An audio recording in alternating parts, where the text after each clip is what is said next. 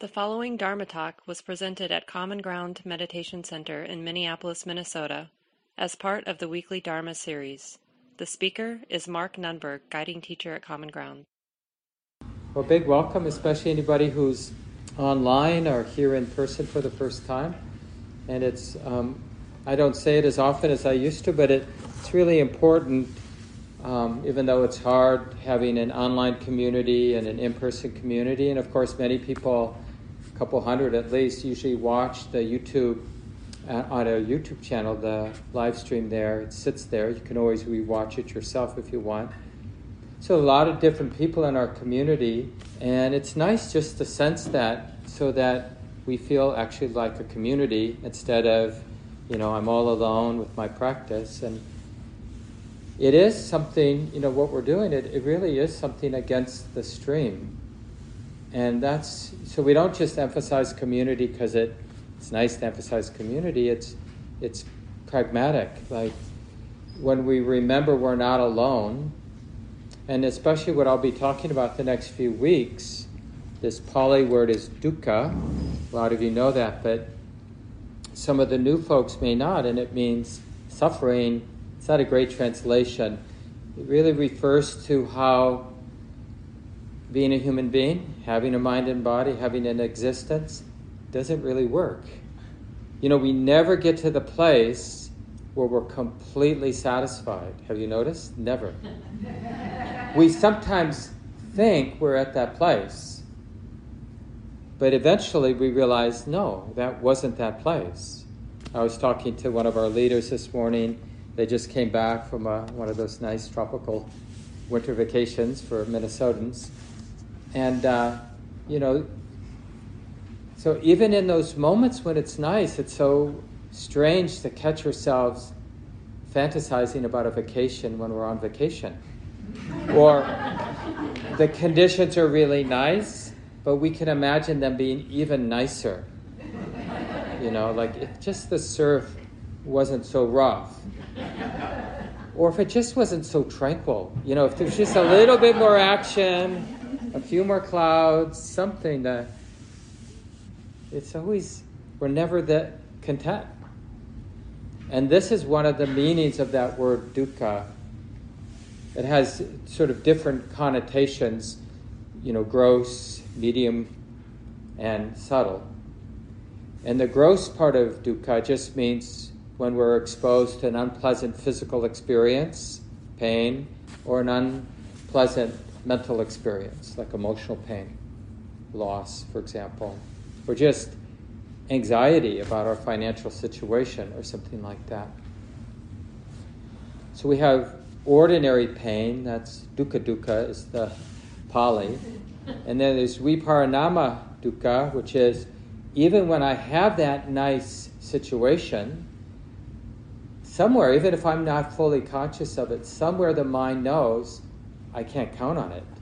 Like vacation will end, or the sun will go behind a cloud, or, you know, the sun will come out of the cloud and be too hot again. So there's something unstable, like even when we have a nice situation, we can't bank on it. We can't really tie it down. I have health now, relatively, but I can't, like, own it put it in the bank. I've got that physical health. Some of you in the room know very well how radically things can change around that. Same with our relationships. Seems stable, but then something can change in our close relationships that to us might feel like a betrayal or out of the box or unexpected. And yet we shouldn't be surprised because we're reading about it all of the time, hearing about it from our friends, how like uh, one of my teachers says, anything can happen anytime. So, this is that second kind of understanding. And we want to cultivate a relationship with all aspects of dukkha. It's really the grounding of this path. Like, this is how we know we're a spiritual seeker. We've decided, at least to some degree, not to deny the fact of dukkha, but to kind of befriend it? Well, this comes hand in hand with existence, with life, with having a mind and a body. So I'm not going to pretend you're not here, dukkha, right? I'm going to notice that even as I navigate today, there will be pleasure and pain. The first bites of lunch will be good, and then if I eat too much, it will be painful, right? Something like that. And anticipating lunch, that's unpleasant. Then when I get it, that unpleasantness of anticipating it goes away, and there's maybe a little pleasure. And then when I keep eating after I'm full, it starts getting unpleasant again, you know? And then when my negative thinking kicks in, why do I always eat so much? That also will be unpleasant. And on and on. Ajahn Chah in this article that I've linked to in the document that I mentioned at the beginning. So if you weren't online or here in the room, so uh, I have an ongoing Google Doc for the weekly practice group. It has the chant that we do. It has the link to support the center and the teacher, and has a bunch of articles that align with the talks that I've been giving. So since uh, late January, I've been giving talks on the three characteristics. We're kind of in the middle of that, so probably go until the end of April. I'm guessing some somewhere like that. And so there's you know already 15 or so articles that go with that topic. So those of you who want to do more study, you don't have to, of course. You could find it there at that document, and it's always there in the calendar event for this 10:30 Sunday morning weekly practice group. And uh, one of the articles is this article by Ajahn Chah, this very well-known Thai uh, Buddhist monk meditation teacher who died in the 90s and quite influential of this early Buddhist tradition coming here to the West. People like Jack Kornfield and Ajahn Sumedho and many other people had the opportunity to practice directly with Ajahn Chah before he passed away. Um, but they're just the reverberations of his teachings. And this article is quite powerful.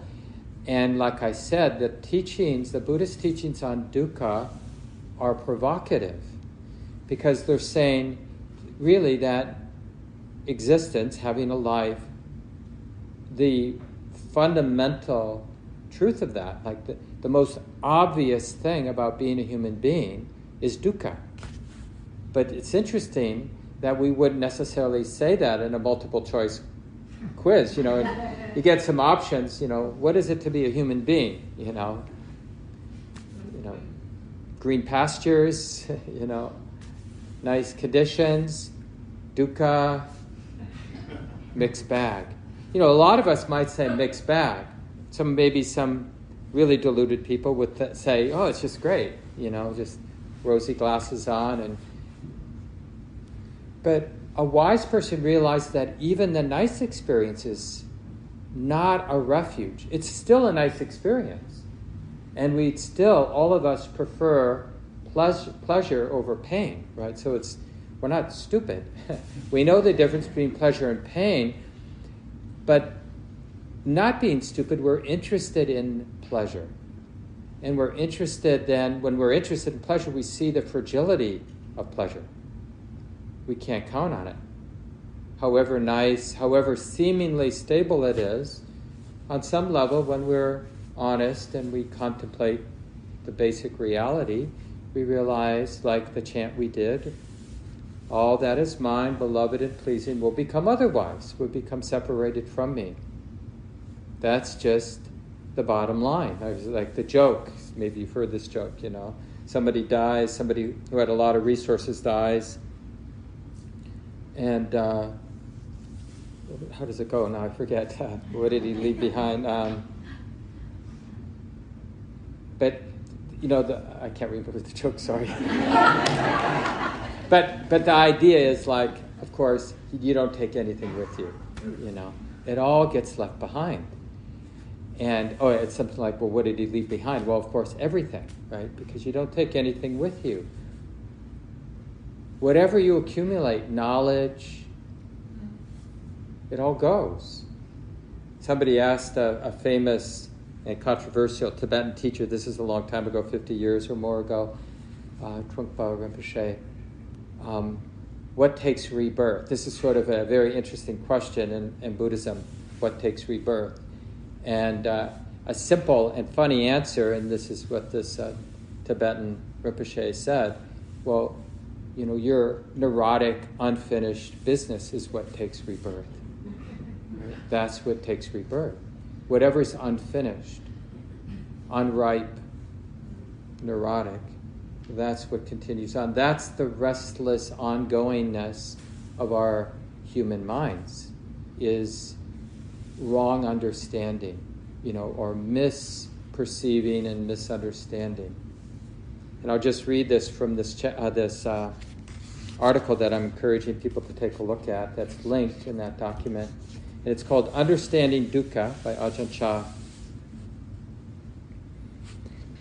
And he, uh, he starts out with this opening statement It sticks on the skin and goes into the flesh. From the flesh, it gets into the bones.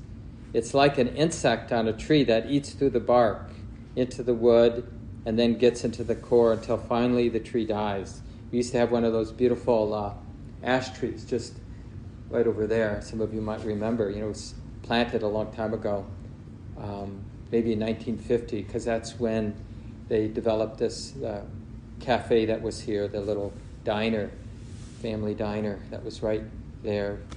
Um, they probably planted it there, but anyway, it got that ash borer disease, you know, and it's gone.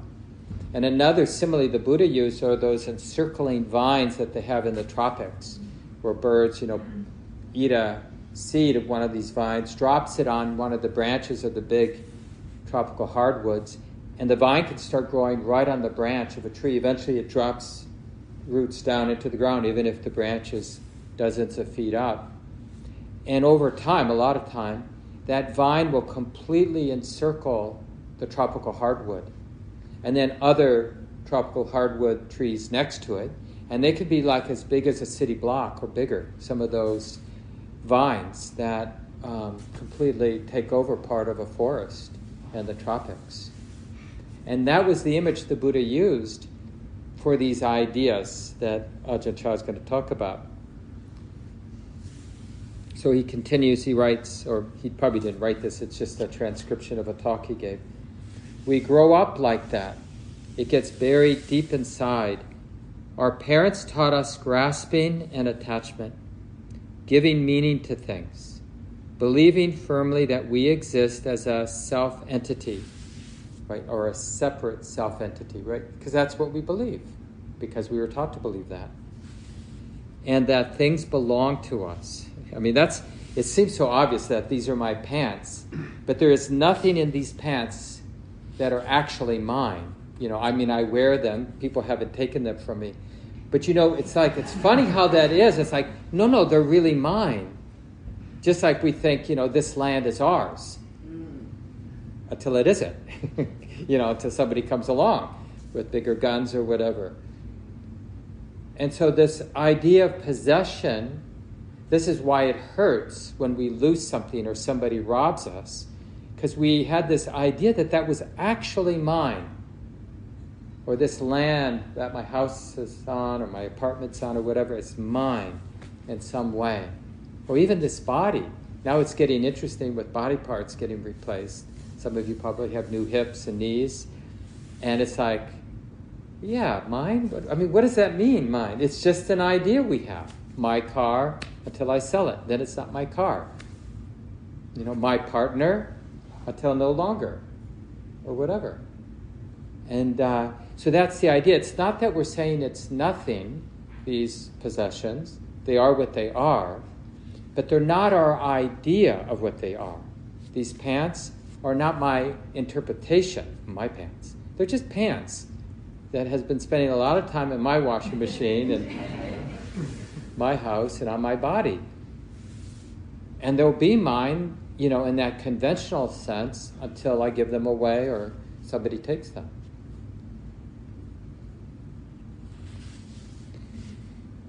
Yeah, and that things belong to us. From our birth, that's what we've been taught.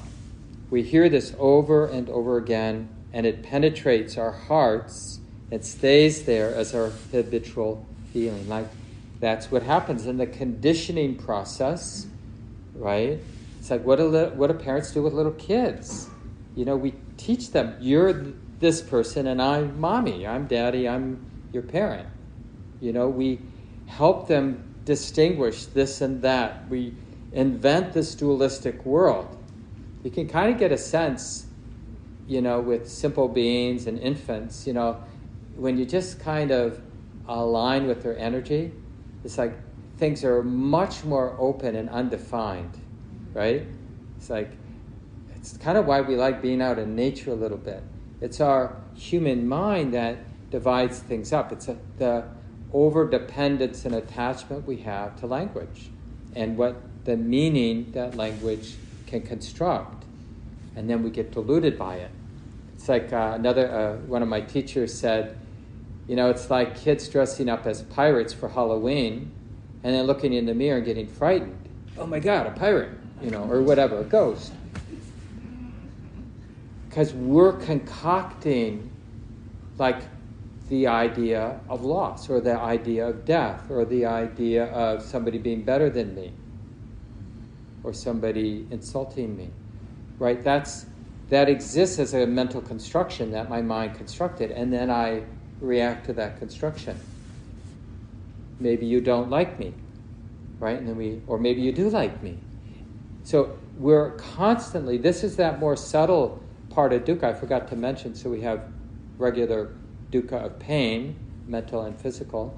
Then we have the dukkha of loss, like when something is good, but we know on some level we can't own it, can't have it forever.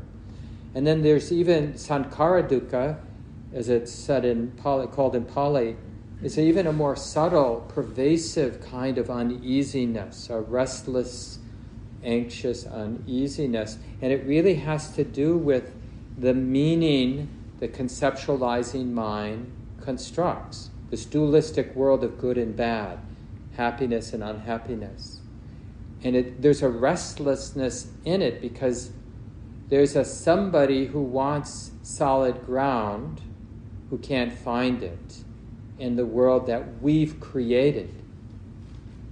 That's the problem. It isn't something fundamentally wrong in the absolute sense, maybe, but it's absolutely something off with the world that our mind constructs. Because the refuge all of us seek, we're all seeking some kind of refuge. Just let me warm up. I mean, it could be simple. In some moments when we're really cold, I just want to warm up. And we don't really care about anything else. But other moments, it's sort of like, I need a place that's safe, you know, a house. I think I'll get one of those metal roofs because they'll last forever, you know, and one of those cars that don't rust. And it's like, oh, yeah. We, we're always thinking about utopias and I'm going to get into shape so my health doesn't go away. Going to start eating right. Maybe I'll do Pilates. You know, it's like whatever will give us a sense of permanence. But see, underneath that is that anxious restlessness because we're looking for refuge in what isn't actually a refuge. There's something insecure in all of the refuges we look to as a refuge. They're not permanent, we can't count on them. But we don't know any better. We don't have a better choice, we think, so we just pursue it anyway. So, in a way, we all live that lie. We, we're all pretending that our refuges are actually worth pursuing. And we don't, you know, we don't uh, generally with our friends, we don't point that out. And we certainly don't point that out to ourselves. Unless we become a spiritual seeker. And then we kind of find joy in doing that. Even when our, it bothers us when our friend kind of mirrors back, you know, you seem to be pursuing this as if it's going to make you happy. It's like the joke I used to tell from uh, Susan Piver article, really great line. I mean, from her own life, she was having a conversation with someone. This is a Buddhist author and teacher. And uh, she was at a retreat and met somebody for the first time, and they had a nice conversation at the dinner before the retreat began. And he had mentioned, you know, that I recently gotten involved, and now this younger person wants to move in with me, and so he's sharing this. Buddhist retreats, you can get really close quickly. Some of you know that. And, uh, and then before the dinner was over, he asked, Well, what do you think? Do you think it can work out? And this uh, wonderful author, Susan Piver, had this great response um, Of course it can work out as long as you don't think it's going to make you happy. And that is such a good line about whatever we do end up pursuing in life, go for it. Learn to play tennis, learn Spanish, fall in love, get a divorce, change your job, stick with your job, whatever. Retire, don't retire, keep working. Do whatever you want to do as long as you don't think it's going to make you happy. Because as soon as you're doing it in order for it to make you happy, you've got that anxiety because on some level you know it won't make you happy, and at some point it will prove to you that it won't make you happy. And there will be a betrayal. And that really hurts. You know, when what hurts isn't that things change. What hurts is we didn't think they were going to change. That's what really smarts. Not when we get sick, but that we didn't somehow think that having a human body we wouldn't get sick or get old or that the relationship, you know, when we say that to our partners, whether, you know, it's a formal wedding or just informally, we say, you know, I'm here for you. We have to understand that's aspirational. It, we always should be tagging, but we don't know, honestly, how this is going to play out. But it feels really good for me to say to you right now, I'm all in, and I want this to work out until, you know, death do us part, does us, whatever that's, it. what is it? Death do us part. Death do us part. Somehow, you know, when you say things too many times, does that sound right? But anyway, you know what I mean? It's like we have to understand that, understanding that we can't hold on doesn't mean we stop living our life. It doesn't mean we don't know the difference between what feels more safe, what feels more insecure. It just means that we're doing it with more wisdom, with a deeper understanding about the nature of our existence. And then that opens us, well, yeah, I'll do what I can, but I'm not going to pretend that's a refuge. And that's really the beginning of being a spiritual being because now we're looking for a refuge that isn't about existence. Now, that's where Buddhism gets really provocative. So, and then mostly what human beings, because we don't, you know, our imagination is limited by our conditioning, we imagine a different existence, right? And what do we call that? Heaven. Or in Buddhist language, you know, a beautiful realm of existence. Because that's in Buddhist, in Buddhism, they have these different beautiful realms, angelic realms, or whatever you might want to call them. But in Buddhism, they're not an end. They're just a, it's like living in the suburbs if you want to live in the suburbs, or living downtown if that's your thing, or whatever, you know, having what you want is like being in that nice realm of existence until it changes, until it isn't there for you anymore. Right? And so, whether you're in a hellish realm or you've got a really uh, existence a, with a lot of good fortune, you're very privileged in your life, with health, with not being mistreated, with you know all the financial security, good friends, things like that. Whatever our condition is, we realize oh, that's not a refuge. So we we begin to consider, okay, I could imagine the perfect utopia, but when I do that, I realize that's also conditioned. That's also something that comes and goes. So maybe this is where what contemplation, what paying attention, what opening eventually reveals, but we get the pointing out from the Buddha, so we don't have to, you know, not that we could believe what the Buddha says, but at least it gives us a head start in checking out what we need to check out. Because we have to do this work personally. No one can do it for us. We actually have to check out will existence deliver the release, the peace, the ease that my heart actually seeks. Whatever existence, right? Will it deliver? Because eventually, in this article, Ajahn Chah uses really provocative language. It's like a bunch of dung, you know, poop from a large animal, right? Sitting there, it's like we're not likely to want to pick it up and keep it, right? We're totally happy just to have a dispassionate relationship. You know, when you walk down the sidewalk and you see dog poop, someone didn't pick up after their dog or whatever, you don't feel any sense of possession or ownership with it. but in terms of my existence and like what I think about myself or what other what I think other people think about me or about my possessions or those things we're very sticky with. We think absolutely I should hold on. And what the Buddha came to understand, and what we all have to check out in the laboratory of our present moment experience, is is there a peace and a happiness that's much more trustworthy, resilient, resonant, that has to do with, just to be provocative, a non attachment, a non clinging, a non dependence on existence?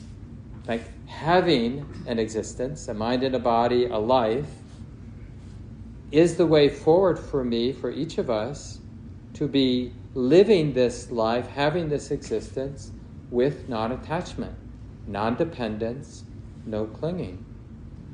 Sometimes it's nice, you know, how this existence plays out. Sometimes it's not nice, it's painful. Sometimes it's ambiguous. But it is what it is. And that non attachment, we immediately think we, we know what non attachment looks like. You know, sitting and doing nothing.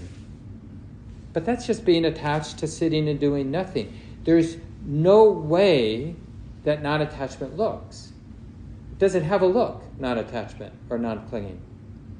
We got to get that out of our mind because that's people misinterpret the teachings and then they reject them because it doesn't make sense that, okay, so Buddha's telling me to sit on a couch. Well, no, I don't even get a couch. I just sit somewhere, you know, but I don't even get a where to sit, you know. Oh, I, but we immediately, you know, we, um, we assume a, a fixed idea. Okay, this is what that looks like. Well, that's stupid. And we reject it without actually checking it out. So we have the life we have. What does it look like to be at Common Ground on Sunday morning without clinging, trying to get something from the talk? because it doesn't help get it doesn't help anybody to get something from the talk to cling to the talk. Wanting to understand isn't the cause for understanding. The actual like if you let's say it, this desire to understand what the heck mark is talking about shows up then wisdom tells you well if you really want to understand don't try to understand just be in that open receptive relaxed non clinging place. And you might understand a few things. You're going to understand whatever you can understand. But con- constructing the sense of a me who really wants to get it, so I could be a slightly better Buddhist than the rest of you, or something like that, you know, that's a setup for misunderstanding, isn't it? It doesn't help. And this is what we slowly, with some, you know, it takes time because it's not our conditioning to relate this way to our existence with dispassion, with non clinging, with non attachment. But we can learn, and mostly we learn because we pay attention and we see that every time we get attached, it hurts. And we begin, it's, it's not rocket science we just have to start paying attention. Craving or attachment equals dukkha. No craving, no attachment, no dukkha. Any craving or attachment, dukkha. Dukkha is that heaviness, that burdensomeness of our heart. And eventually, seeing it tens of thousands of times, real confidence begins to arise in our mind. Like, it doesn't matter that the Buddha said it. Now we're independent. Like, I know for myself from having paid attention to my own existence, when I'm identified with my health, then there's tightness. When I'm identified with my youthful beauty, then there's suffering. When I'm identified with financial security, even if I have it, there's tightness. There's nothing wrong with having financial security, but clinging to it, being dependent on it, is suffering. So, with whatever money we have in the bank, how to have money in the bank without being dependent on it. Whatever health, beauty, whatever knowledge we have, or competence we have in different ways in life, great. Competence is good. But it isn't a refuge. And it's a way to take care of this life and other lives, right? That's so that's what we end up doing with our energy in life is we take care of everybody because we're not using it neurotically to create a refuge that isn't really a refuge. Let me read, I wanted to read a little bit more here in this opening paragraphs of this article. When we take an interest in meditation and we hear the teaching of a spiritual guide, it's not easy to understand it doesn't really grab us. We're taught not to see and to not and to do things the old way. But when we hear the teaching, it doesn't penetrate the mind. We only hear it with our ears. People just don't know themselves, right? So we remain stuck in our self conceit. And that's the key. Like I said earlier, you know, we have our life, we have our experience, like a laboratory. And we have these teachings, and the teachings are saying what this is any moment of our existence, any moment of our life, it is only ever dukkha and the cessation of dukkha. Dukkha is coming and going. And the happiness we experience is best to be seen or interpreted as the feeling when dukkha ceases. Like we're hungry and then we have lunch, and lunch is nice. But lunch is nice because the dukkha of not having lunch has ceased. Or let's say you're with a friend at lunch, and then the loneliness or the wanting to be with my friend, that heavy feeling has ceased because now I'm with my friend. And you can just train your mind to perceive every experience. And I know it sounds a little grim, but it's really about having a more grounded, honest view things. So as we move through Sunday, you know, just noticing the unpleasantness of your mind or your body or the fragility of whatever pleasure you have or just the basic uneasiness of having to manage my refuges, what I'm clinging to, what I'm hoping to have or trying to get rid of, or just the restlessness of duality, of good and bad, what I want, what I don't want, pushed around by our likes and dislikes. It's always there. We, you know, we don't see too many catalogs anymore, but because we have the internet. But it's like so many possibilities. Maybe I need something. we scroll. I notice. I don't know. I read the New York Times every day, and uh, they have a new section these last I don't know five or seven years called the Wirecutter where they review products. Some of you know this. And it's for people like me or, you know, even consumer reports, like what is the best dishwasher? You know, it's like I don't we don't have a dishwasher, we're not looking for one or, or what's the best washing machine or the best electric car? You know, it's like forever we're interested in these things. Best can opener. you know, they had even something like who sells the best can of tomatoes? You know,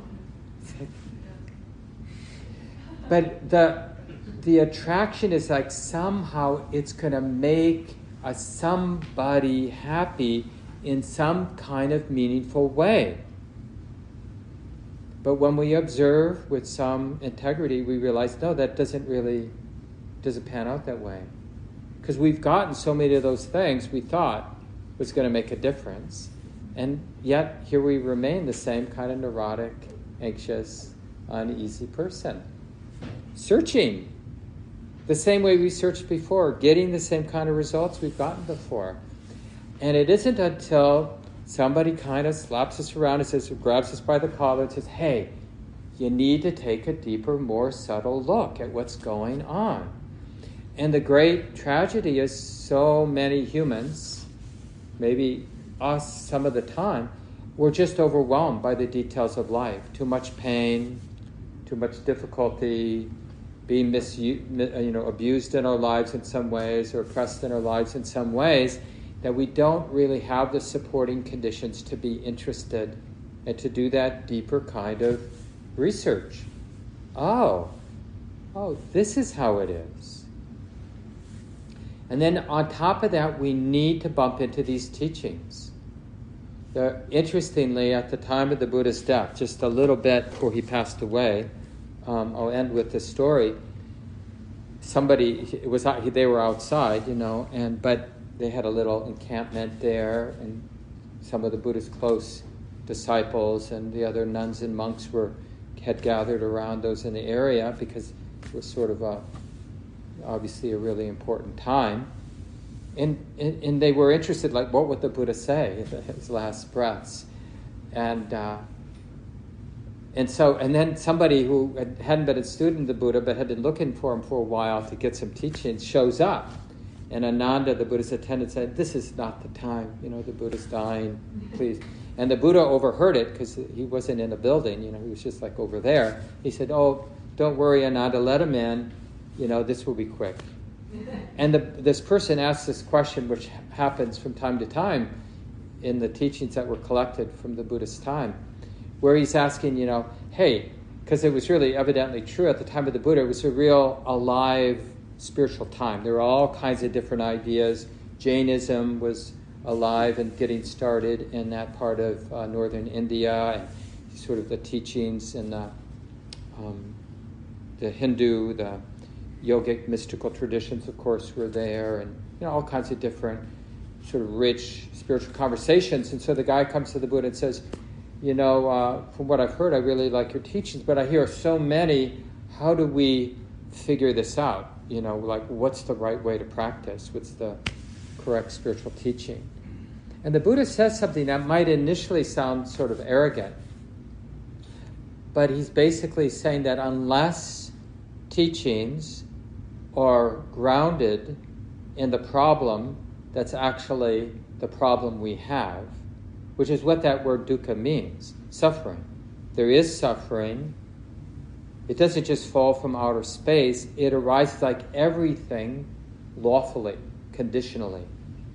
So there's a cause. There is dukkha, and it's relevant. There's a cause for it. And when that, those supporting causes for it aren't there, it ceases. And there's a way to live your life, a path, that understands that there is dukkha, that it has natural supporting causes, and when those supporting causes aren't there, there is no dukkha. And if a spiritual program doesn't have this, then it's not to be followed. And if it does have this, it's to be followed. That was what the Buddha said. And then the last thing he said, you know, that was like a few minutes before. And then before he died, he said, you know, everything is alive with change, everything is coming and going. When you understand this deeply, you understand peace. So practice with a whole heart.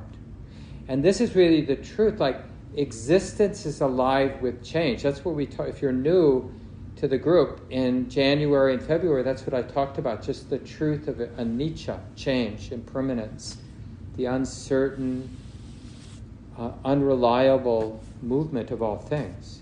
So when we get that, letting go happens.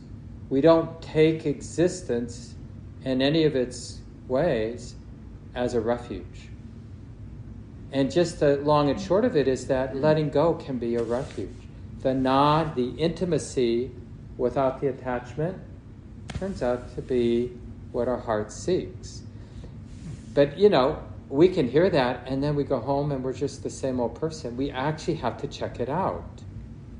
Instead of intimacy with attachment and then being deluded because we're so attached, we're not able to be intimate but if we can sustain interest and presence, present moment awareness, without getting attached to the yucky feelings that come our way or the pleasant feelings that come our way, then we'll get moments where we can sense that freedom of intimacy and non attachment.